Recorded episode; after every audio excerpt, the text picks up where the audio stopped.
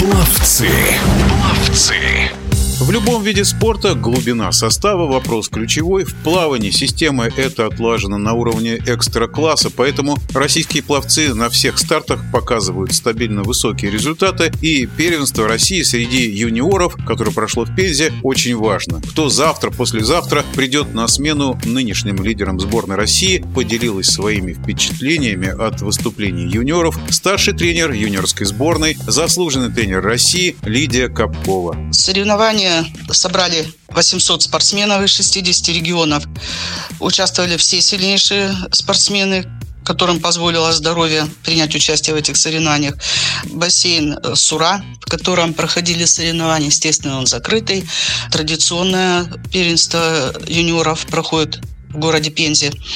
Что можно сказать по результатам итоговым этих соревнований? Многие спортсмены спланировали свою подготовку, естественно, к чемпионату России, который проходил в конце апреля. Затем шла подготовка к середине июля к первенству Европы. Но по известным причинам первенства Европы не будет, поэтому те соревнования, которые нам предстоят, Кубок России в конце июля, они будут, наверное, итоговыми для данной возрастной категории и не только. Поэтому не было рекордов России, а рекорды этих соревнований, они в этой возрастной группе не учитываются. Посмотрев рейтинги европейских пловцов, Наших ребят очень много. Есть победители, вернее, занимающие первую строку в этих рейтингах европейских на сегодняшний день. Очень много спортсменов, по два, по три, практически во всех видах программы. Поэтому нельзя сказать, что мы в чем-то отстаем. Кого можно так отметить после этих соревнований, которые занимают первую строчку, это Дарья Клепикова, это Старостина Виктория, это в рейтинге пока он не обозначен, но я сравнила результат, который показал спортсмен Глазунов, Георгий из э, Курской области. У него результат пока на сегодняшний день первый среди ровесников европейских. И можно назвать целый ряд фамилий.